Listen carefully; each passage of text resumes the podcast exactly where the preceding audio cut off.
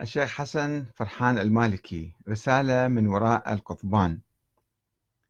انتشرت في الآونة الأخيرة على مواقع التواصل الاجتماعي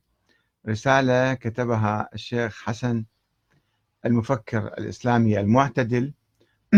الشيخ حسن فرحان المالكي من السجن لمحبيه، يقول: السلام عليكم ورحمة الله وبركاته. بودي، صار له سنة طبعا مسجون، بودي ألا تقلقوا أبدا، هذا جانب